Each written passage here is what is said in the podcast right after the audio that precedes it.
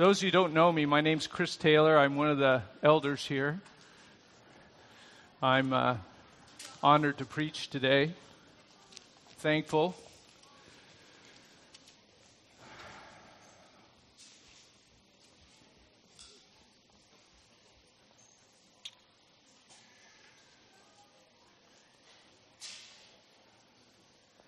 Text today is Matthew 4, 1 through 11. If you want to turn your Bibles to that, I'd appreciate it, and you can read with me.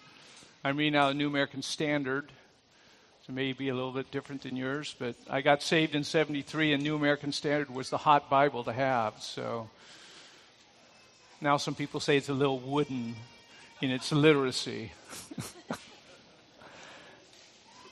but I like that because I like the Greek, so it makes me do a little more work. But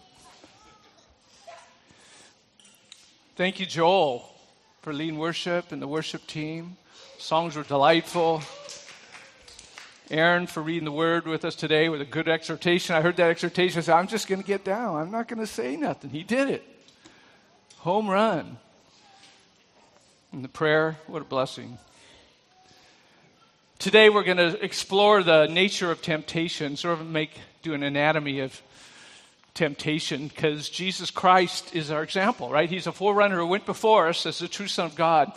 And we can look at his wilderness experience almost like an archetype, like a, a, a, a pattern, if you have it, of how temptation goes. And the Son of God went through it, surely we can, and we can gain some understanding. So I'm going to read the text real quick, and then we'll start. Matthew 4 1. Then Jesus was led up by the Spirit into the wilderness to be tempted by the devil.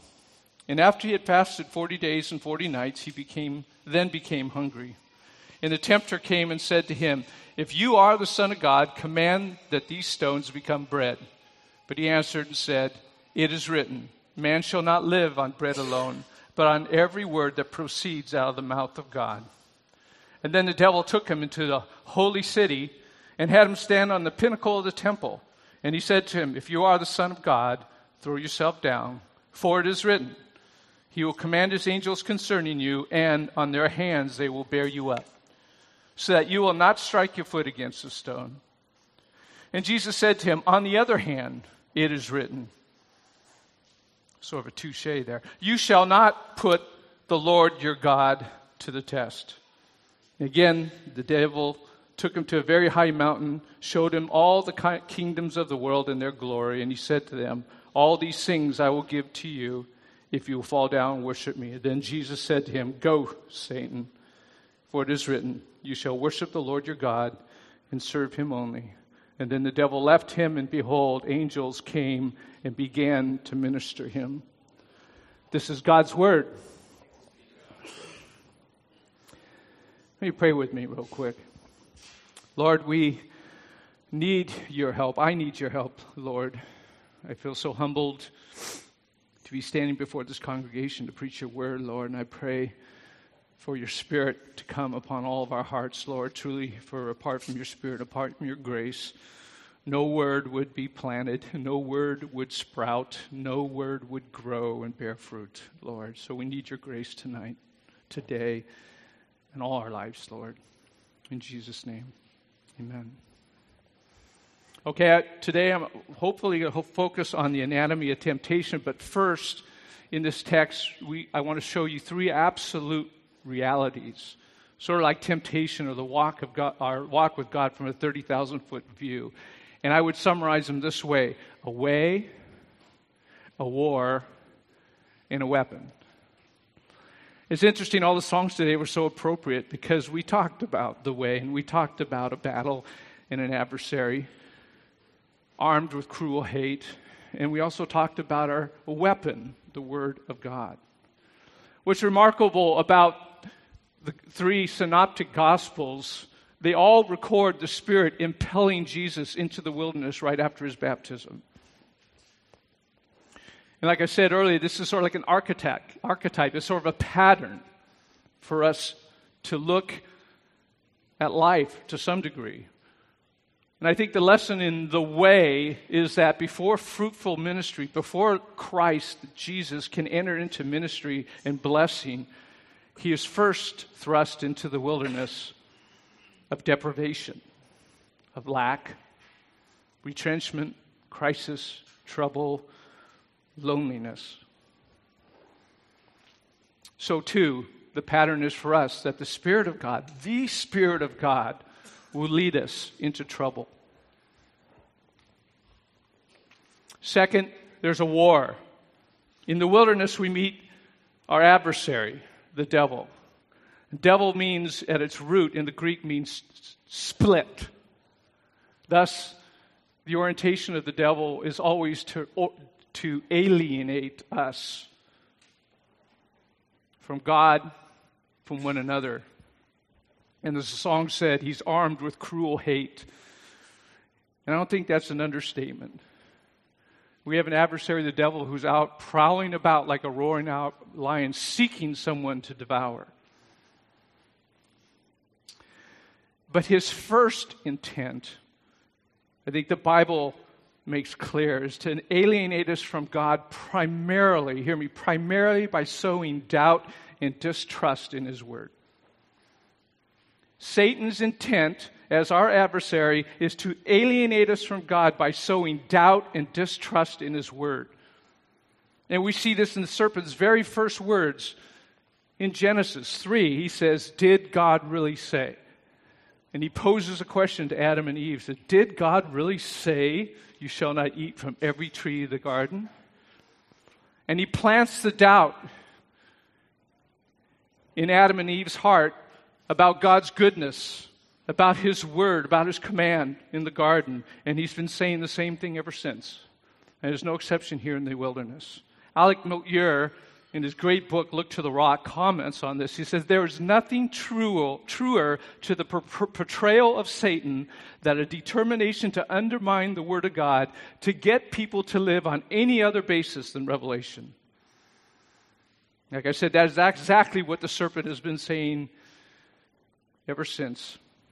And that's what he did in his first appearance in the garden. Motyer continues If Satan can get the woman and Adam, by inference, standing there, to make a mini assent to the proposition that life in the garden is restrictive rather than free, and that the sanction of death can be discounted, then maybe she will nod also to the possibility that God is not all he purports to be. That posing as bountiful, he is actually niggardly, and that claiming to be truthful, he may be bluffing, and that his care of the man and the women is a mere pretense. A cover for the fact that he is really denying them their proper status as his equals. And if the first hurdle for the serpent was the Word of God, the final one is the character of God. The first hurdle for the serpent was the word of God. The final one is the character of God.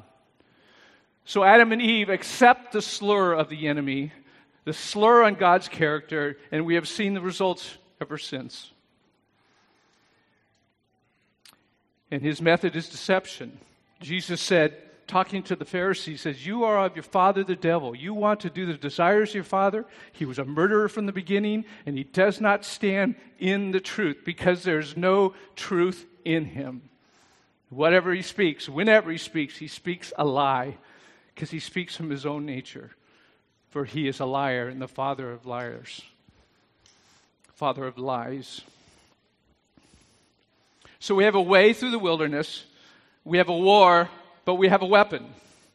And the primary weapon, as we sung today, is the truth of God's word. And I think I want to pose something here that I think is very striking. We notice that Jesus has three responses to the devil's temptations, and all three of them are the word, as were spoken in the songs in the, the uh, reading the word today. Jesus responds to the devil's temptation three times. He quotes three times from the Old Testament, from Deuteronomy 6 and 8, twice from 6, once from 8. And it appears that these are the very scriptures that Jesus is reading at this time. He is meditating on these chapters of Deuteronomy. And I want to make a point here. If Jesus is having his quiet time, And this is the source of his, his retort, the source of his defense or offense against the enemy. What does that mean for us?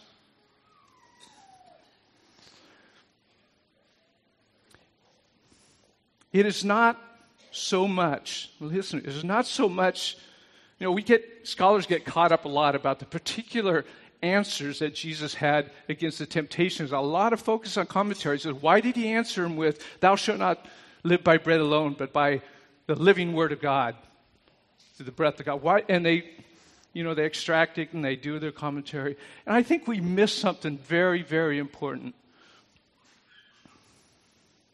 It's not so much the particular verses that Jesus quotes, but that he quotes these particular verses. It's a little hard getting your mind. It's not that he has, not that he quotes these particular verses, but that he has particular verses to quote. The scripture Jesus is reading and meditating on on that particular time provided the necessary response to that particular assault from Satan. He was in the Word.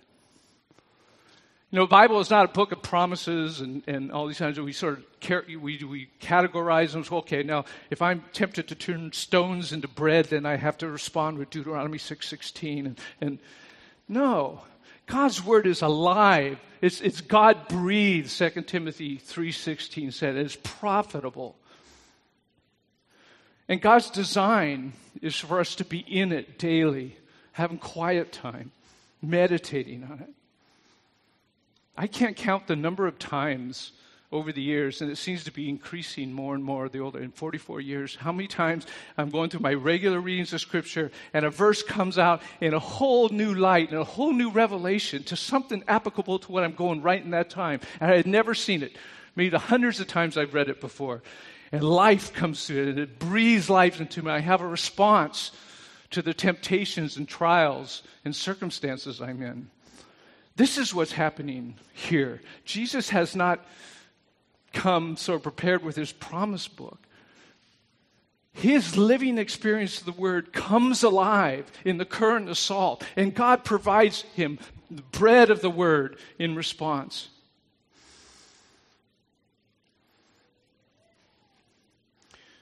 We can understand our need for God's word, the scriptures. But here we have Jesus, the Son of the very Son of God, that John calls the Word of God incarnate. He didn't need, I mean, it doesn't seem like he would need written words. He was there back in Genesis 3 in the serpent's assault on Adam and Eve. He saw all the history running before him. He's the creator of all the earth, and all him, all things consist. Yet we have a Savior who is incarnate Word, looking to the Scriptures, saying, It is written. Shaping these contours of always thinking every day, all the time. If Jesus' survival depended upon the daily meditation of Scripture, what about us? What about us? I think it was Matt Z pointed out, what if God showed up Mount Tabor? I think it's you shared the story and said he's going to share his word for 30 seconds. Just 30 seconds. How many of us would go up there? God appeared and said, I'm going to speak my living word. We would be there. But that's what God's word is it's God's word. God's word is God's word to us. And every day, He can speak out of it all the time. Scriptures are our only weapon or our primary weapon against our adversary. So we have a way, of war, and a weapon. Now let's look at the temptation and get this a little bit more on the ground level. But remember, Jesus did it wasn't so much that Jesus had a particular word for that instance as that he had a particular word. Does that make sense?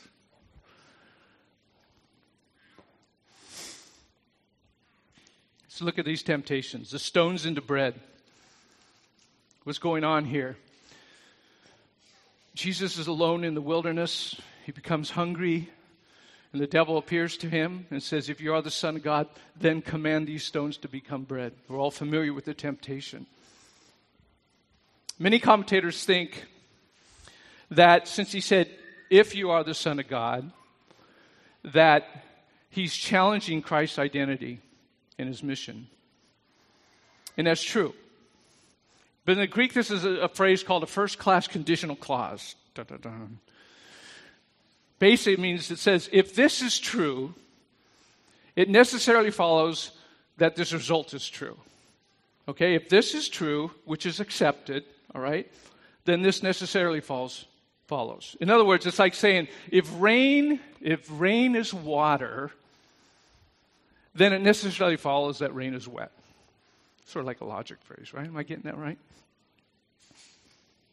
So the devil is not so much confronting his identity. Uh, yes, on one level, he's trying to say to Jesus, if you are the Son of God, prove it. Prove it by making stones into bread. Right? So, yes, on one level, he is saying to Jesus, if you are the, if you are the Son of God, prove it. But on another, far more subtle level, I believe he is questioning God's providence. In other words, he's questioning God's goodness in Christ's circumstance. In other words, he'd be saying, if God is your father, let him show it. If God is your father, let him show it. In these circumstances alone, he should show up and provide bread out of stones. That makes sense?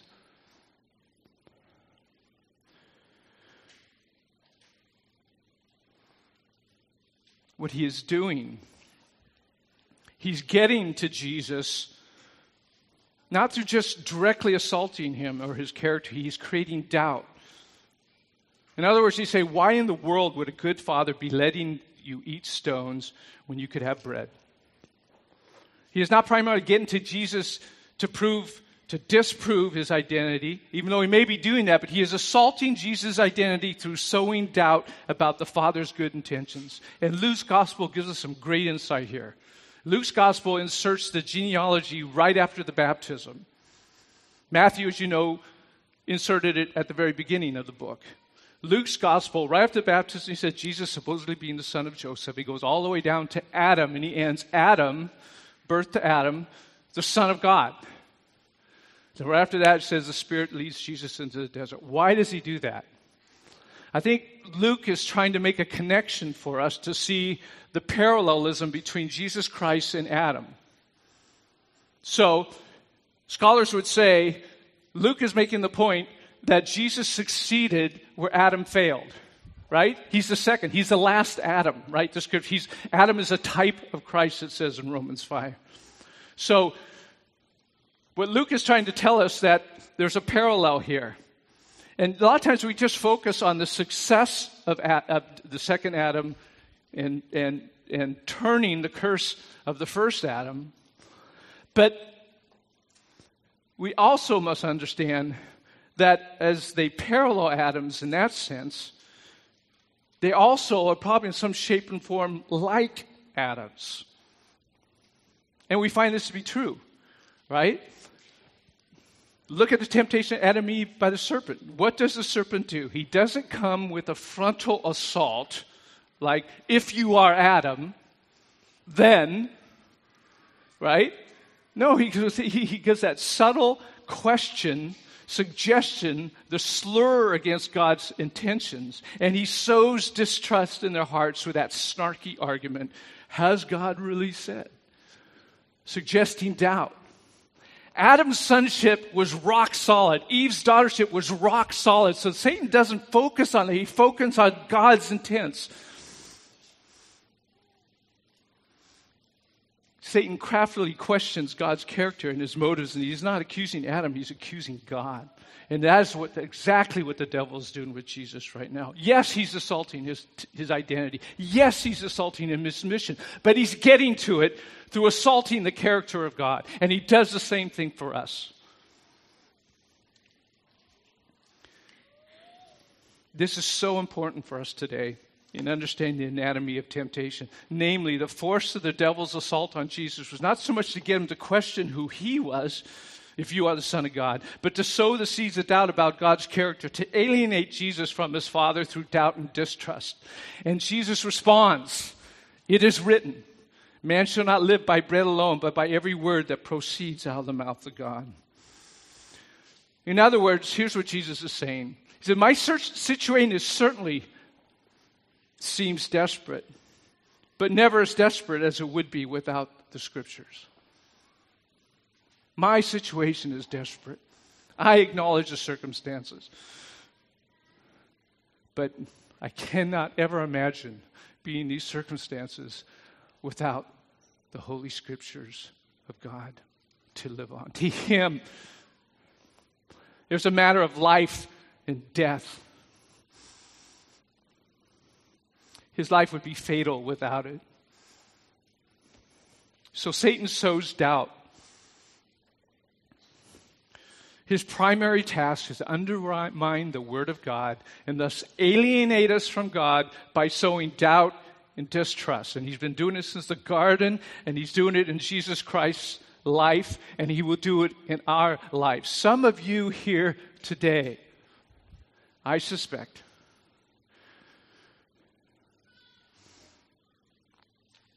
you'll be swimming in a sea of doubt right now.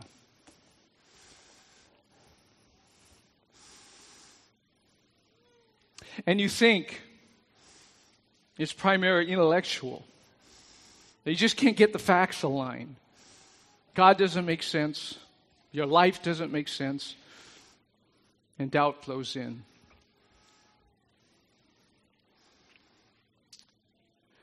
The application here would be that doubt comes, I says, not primarily an intellectual reaction.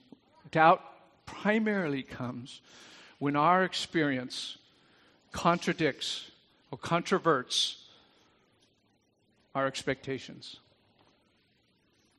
Doubt comes when your experience contradicts or conflicts with what your expectations are.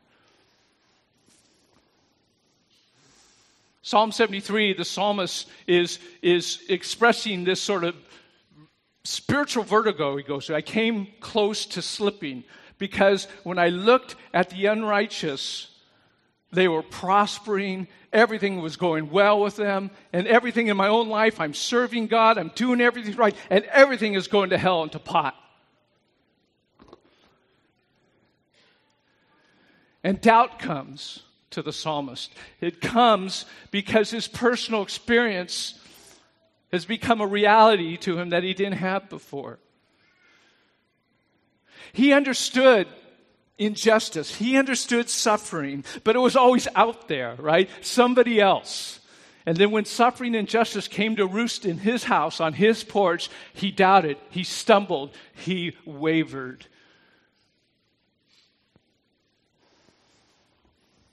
I think we experience that. I do all the time. God, I should be having bread right now, and all I have is stones. I'm alone. I'm desperate. I'm troubled.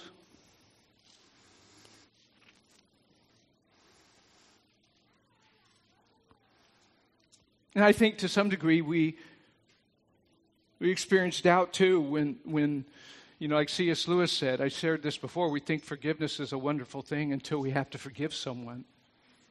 Right? It's always out there. Right? Yes. Forgiveness is spoken 33 times in the New Testament, indeed commanded, right? But we just assume we're never going to get offended. We just assume it's somebody else that for, get it away from it, you know? And then when it hits us face to face in our personal experience, of somebody offending us or hurting us or betraying or letting us down or disappointing us. And we realize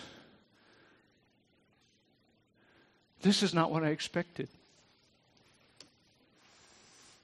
I'm getting stones instead of bread.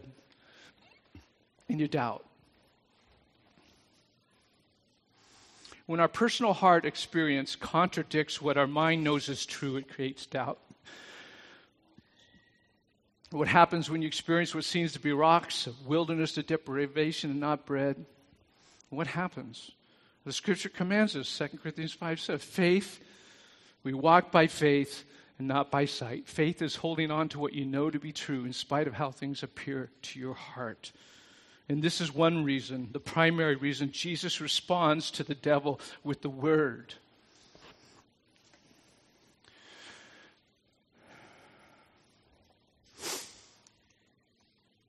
Just a little advice about doubts for those of you who are struggling right now. You must learn to doubt your doubts. And that's not my phrase. That's quote. I think it's a Keller quote or something. And he's quoting somebody else who's quoted somebody else. It's all plagiarism here.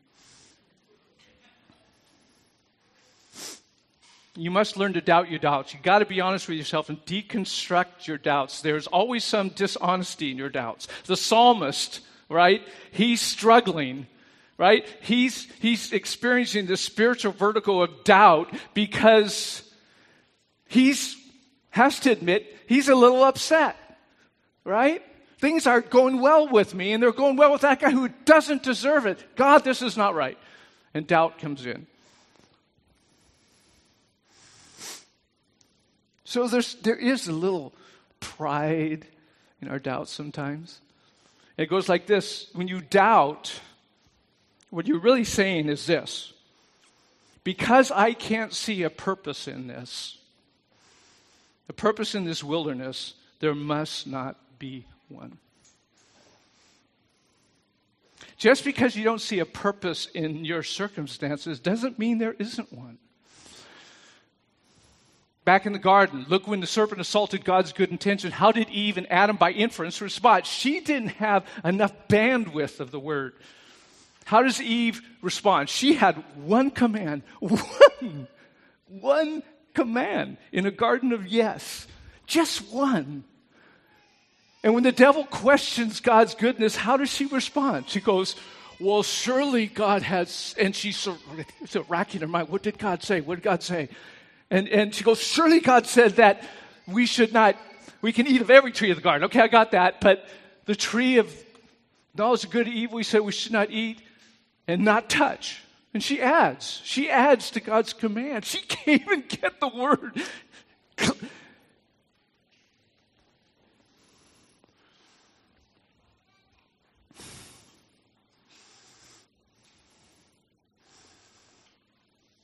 But Jesus here proves that the Son of God, the very Word of God, is living and dwelling in the world and dependent upon such a way that He says, You cannot live life. I cannot survive apart from living and drinking and eating and abiding and meditating on this Word. So, what's the lesson here?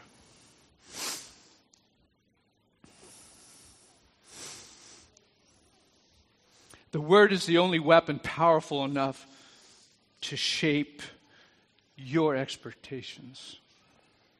The Word is the only weapon powerful enough to shape your expectations to see God through the storm.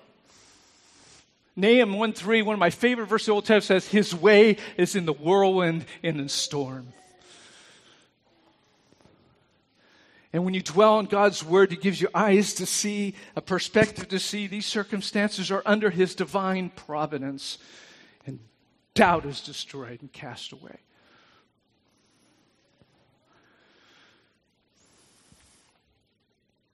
Giftedness. I mean, we face our circumstances a lot of ways. Me, I, my giftedness, my skill sets, my raw talent, trying to change my circumstances, but none of it is enough to survive the attacks of our enemy. The only way to fight this battle is with a deep and abiding experience of God's word. Self preservation will never save us through the wilderness. Only God's word has a sheer, and that's what Jesus is saying, has a sheer raw power to tether us to a marriage that's not working, to reconcile us to that relationship that is alienated, to tether us to local church when it struggles, to help us cling to God without doubt when life seems a virtual contradiction of His Word. Jesus' words here remind us that it's a matter of life and death. It's not just a matter of good, better, and best. It's a matter of survival, my friends. Why don't we see this? My most common refrain when I'm talking to young men or young women is, Do you read the word? And, and the most common response is, I don't. I don't. And I think to myself, we're like the seven sons of Sceva. You know that story in Acts? Right? These guys are going out and they go, oh, I'm going I'm to cast out some demons here, you know? You know, they're Jewish, they're Jewish exorcists, right? And they find this guy who's demonized. Okay, now we're going to test our power, you know? And they go, We cast you out by the name of that, goes, by G, name of Jesus who Paul preaches. We're like that right? We're just, we don't have a grasp of the word. We just don't have an experience of it. We're trying to live this life without a compass. And you all know the story in Acts. What happens? This guy said, I know Jesus. I know Paul. But you, and he beats him up. Right? And these guys go, some guys go running off in their underwear. Not only does he beat them, he takes all their clothes off. I mean, he rips them off. I, sometimes I think we're like that. We're expecting to walk in the spiritual battle that is very clear in the New Testament in the Bible that we have an enemy armed with cruel hate. It's not flesh and blood, it's principalities, it's powers, the world forces of darkness that have launched themselves against us. And we don't read the word, we don't read the very weapon God's given us. I was determined to stay calm. stay calm. It's not my nature. Okay.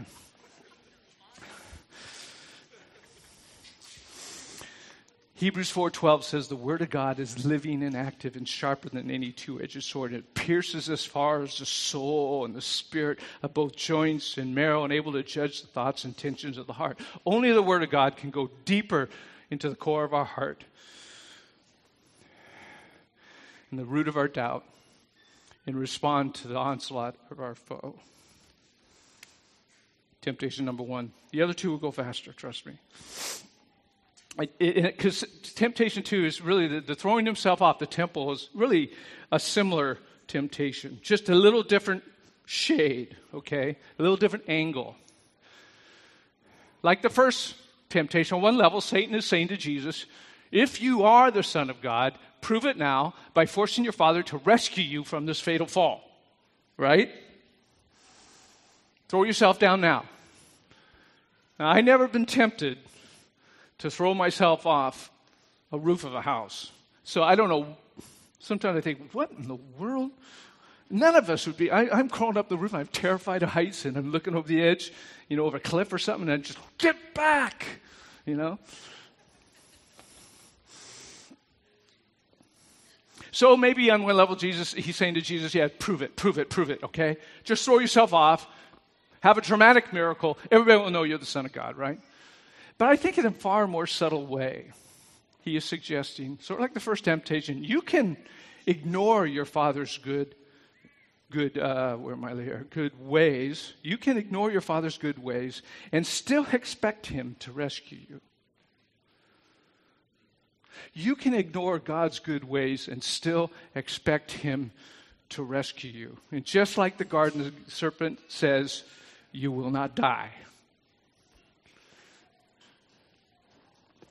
Just throw yourself off.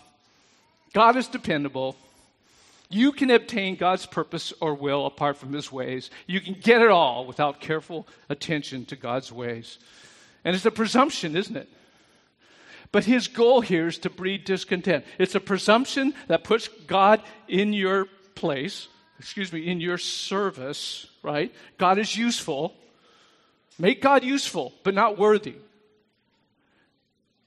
Like the ark, in, the ark with the Philistines, you know, when the, the, the, the, the, the Israelites go out and they, go, they, they, they fail before the Israelites during the time of uh, Samuel, and they go, We got it. We got this rabbit foot, right? back at camp is called the Ark of God. And we're going to bring this thing, and he's to deliver us. And what happens? They fail, and the ark goes into the Philistines' territory. And that's what the devil would love to do with us to see God just as a useful gift in our lives. We don't have to conform to his image. We don't have to try. We don't have to strive. We don't have to obey his word. Just expect him to show up. He's not assaulting Jesus. He's assaulting the character of God through a promise, a misrepresentation of God's ways. God should show up for you upon demand now. And what do you do with that? Because the devil's now quoting scriptural in a classic out of context quote. You know, throw yourself down for the temple and he will, angels will bear you up. You know, if you read the rest of Psalm 91, it's obvious it's a psalm of trust, not a psalm of demanding God to show up. He says, Oh, yeah, it is written too. And Jesus, on the classic understatement, on the other hand, it is written. And Jesus, with his view of the hierarchy of Scripture, how Scripture interprets Scripture, how principle determines practice, quotes Deuteronomy 6 16. You shall not put the Lord your God to test.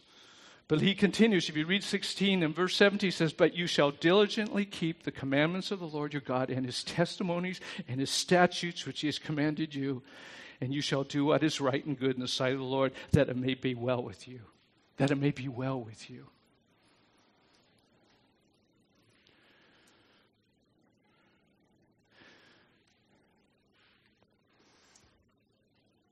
What's he saying? If you diligently keep not just the commandments of the Lord your God, you must keep his testimonies. You may hold them to your heart, obey him, embrace him, think about him, meditate him, and his statutes. Not just his statutes and commands, his commands and his many commands, but his testimonies, his stories, which he commanded you. You do this right, and it will go well with you. Friends, listen, principle must always shape our practices if you don't have a grasp of all the scriptures, if you don't have an overarching view, you're not meditating day and night, let it shape your, the contours of your thinking. Someday you're going to find yourself demanding God to show up and he won't.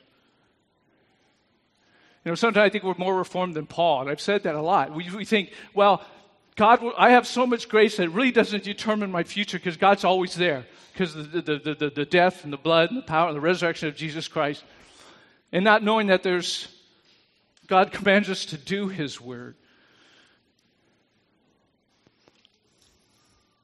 Let me just give you two ways or two applications that show us up here. Two follies, or one folly and one practice. I've heard Doug Wilson always says folly has a long fuse. And one folly that I think is really prevalent in this generation is the folly of intellectual laziness versus the hard, long, hard word work of hours of reading the Word of God and letting it shape the contours of our thinking and giving optics and everything else. Now it's sort of the other way around, and I think probably the biggest, most blatant, obvious uh, result of technology is blogs. You know, I've been, I've been a pastor for many years, you know, most of my married life. You know, in the early days, there was this earnestness for the, you said in the 70s, for the Word of God when it was spoke, and people would go into the Word of God and they would seek to confirm it. Now, what people do, generally, when I hear an argument against what I preached or what the elders have preached or the pastors preached, it's usually from somebody looking at a blog somewhere and saying, I'm having struggles with this because I read this on the internet. And the problem is, you don't know if that blog has been read by two people or 10 million people. All you really know is that the SEO on that blog is better than anybody else's, and it ends up on that front page. And I do this as an exercise once in a while. I go and I search up, look up, what is the use of rod in scriptures? That's a real controversial one, right? How's a rod used? And, and like on the first page, the last time I did, there was this, this article by a guy who wrote, he said, Well, Solomon backslid, right? Here's his whole premise Proverbs are not supposed to be part of the scriptures. As Proverbs would have most of the description of child discipline, child raising, all this stuff. You know why? Solomon wrote it because he didn't want us to do it. He wanted us to know that he backslid later in his life. So we can just write off all those scriptures on discipline. And I think to myself, does he not know that Proverbs was qu- quoted at least 12 times in the New Testament? you know, by Jesus and the New Testament writers? But see, what happens when people read this stuff, you know, they're, they're like deers in the headlights. Whoa, whoa, whoa, whoa, whoa, it's so powerful. I can't, you know, whoa, whoa. And, and what's happening here? Here's why that happens. Here's why those blogs have such a powerful influence because people are not reading the Word of God. That's why. That is the primary reason. God has designed His Word to, to, to, to, do the hard, long work, to read His Word over and over and over and over many years of life till it shapes the contours of your thinking. So when you read that blog or you go to that blog, you go, like experience, I go, no, I don't think so. Right? I don't know the specific verses sometimes, but I think the, the, the, the word is in me enough that I go, no, no, no, no. I can't quote scripture and verse, but I just know it's wrong. But we don't have that because it's, it's a form of intellectual laziness. It's just easier to spend three hours on the web and get my whole theology of parenting or gender roles or sexuality or all these things, not knowing that this person could be an adversary of the very living God that we love.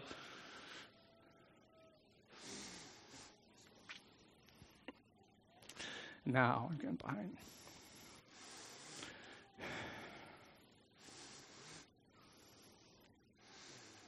And we forget. You know, Satan always promises a blitzkrieg, like a lightning attack. Everything gets now, everything happens now. And we forget that, and we've said this a long time, that walking with Christ is a long obedience in the same direction. And we forget that most good comes through a long obedience in the same direction. The devil says, throw yourself down, go for the dramatic, take action, expect God to show up. And when God doesn't, Satan points his bony finger at God and then at you and he alienates you from God. So I don't want everything to God because he didn't show up in my case. I remember years ago we had an elders retreat and we were just sort of dreaming and thinking about what the future of our church would be. And some people said, God, we need to have a youth ministry. And some people say, it'd be nice to have this was when we didn't have older people in our church. You know, it'd be nice to have somebody like the Knops here, the Winslows. nice to have some empty nesters here, you know. Anyhow. But it just, I think we sort of struck, it sort of struck us. We say, whoa, we just want an ordinary church. We just want a church that passes the baton to another generation, that loves the preached word, that loves to do God's will. And then it struck me when I think about it, oh my God, Lord, in Portland, an ordinary church is actually quite extraordinary now. You know, because of all, you know, all the hipster churches and all the homogenous churches out there. It says, it, wow, that's pretty cool.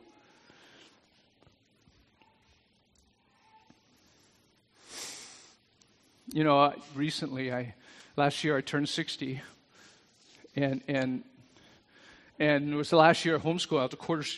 some of you heard this story, but I'm going to share it again because it's important. And, I, and we finished homeschooling May of last year, right? I turned 60. The kids graduated, the last kids graduated high school, and we ended a quarter century of homeschooling. And I was going to tattoo my arm right here Tetelestai, right? Which means it is finished. Ostensibly for a witness to my unsaved friends, right? And they say, What does that mean? Well, it means it is finished. That's what Jesus quoted on the cross, right? And opened the door. But really, it was, I'm done.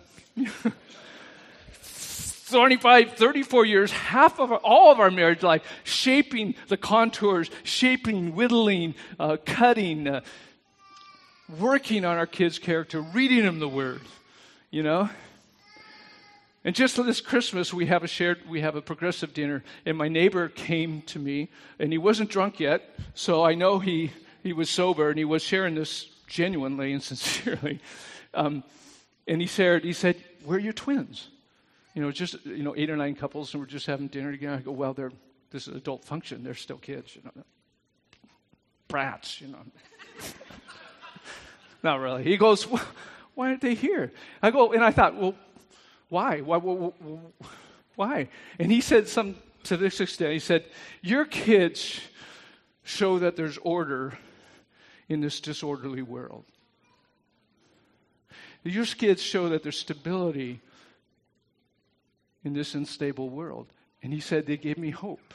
I like your kids, you know. And, uh, and it struck me that those 34 years, those 25 years of homeschool were only prayer. It was a, it was, it is my witness now in my neighborhood. My neighbors who, who have heard the gospel and know we're Christians are drawn to that beauty because of those 25 years of shaping the contours of our kids with the Word of God. And the stability they see, they long for. And now I realize I got 30 more years of witness. And I don't have to do Tetelestai anymore. Anyhow, the point is, it's a long obedience in the same direction. My kids are simply just a prism, just a refraction of light that of input that we put into them over 30 years. But parental folly has a long fuse, my friends. You can't put it off. Don't put off the Word of God and the training, the discipline, and the shaping the contours of your kids' lives with the Word of God. It may be 10 years, it may be 20 years, and it will disqualify you. And I know we have a lot of young couples in here, and I can't, there's something that's not so much, so top of the mind awareness for me that we do get it right. You know, that we take seriously and not just say they're going to turn out okay just merely because we're Christians. It doesn't happen that way. I conclude. The third and final temptation, a crown without a cross. And I'm just going to read the rest of this and we'll get this done quickly. A mission without the wilderness of suffering. Here we have no, if you are this, there's no, if you are the Son of God, it's face to face combat and a stark promise of a kingdom. Do you see what's happening? Satan is acknowledging that Jesus is the messianic king. Jesus, you can have your kingdom, but, Je- but Satan misses it. Jesus is the Davidic king who will come and make all things right, but this king cannot be a king apart from the suffering servant. This lion must be a lamb. No messianic kingdom could ever come apart from the suffering of the lamb for the sins of the world. And here's the application the devil tempts us every day with the same temptation. He promises that if we seek to save our life, we will keep it. He always promises the blessing of the Beatitudes without the cross. And he will tell you, you can have your kingdom without being poor in spirit. You can be comforted apart from mourning. You can get everything you want on this earth without being meek. Just demand your rights, seek your marital needs and your personal needs, weaponize your victimhood, and you can receive mercy without being merciful. That's what he says. He's armed with cruel hate. He wants to undermine God's word. He wants to tell you you can have peace and mercy without giving it out. You can have God's will apart from his ways. So you see how doubt is sown? We can read the Beatitudes over and over, and you realize that there, there, that there is to be any way of flourishing that must first likely pass through the wilderness. Someone has said Jesus' life was a Gethsemane. So this temptation probably went to the core of Jesus. Would he have a kingdom apart from suffering? And Jesus answers, No. Be gone, Satan. It is the same heat which he rebukes Peter's same suggestion. He says, Get behind me, Satan, when Peter rebukes him for his prediction of suffering. This is an unimaginable thought a crown without a cross. God's way for Jesus is through the wilderness of the cross, and so shall it be for us. But you know what? This is not the last temptation. There's another final assault of Satan where he challenges Jesus with, If you are the Son of God, and it's at the tree. It's when all humanity in league with Satan hurls the insult in the temptation to save yourself. Matthew 27 4 says, Save yourself. If you are the Son of God, come down from the cross. Someone has said the greatest miracle Jesus ever did was the very miracle he did not do. And when he did not come down from that cross, he could have called on 12 legions of angels, and the host of heaven would have risen up to defend him, but he didn't. And when he did not do a miracle, there he achieved the miracle of miracles the reconciliation of the world to God. And by not saving himself, Jesus did something infinitely more powerful. He saved you. And he proved that whoever saves his life loses it.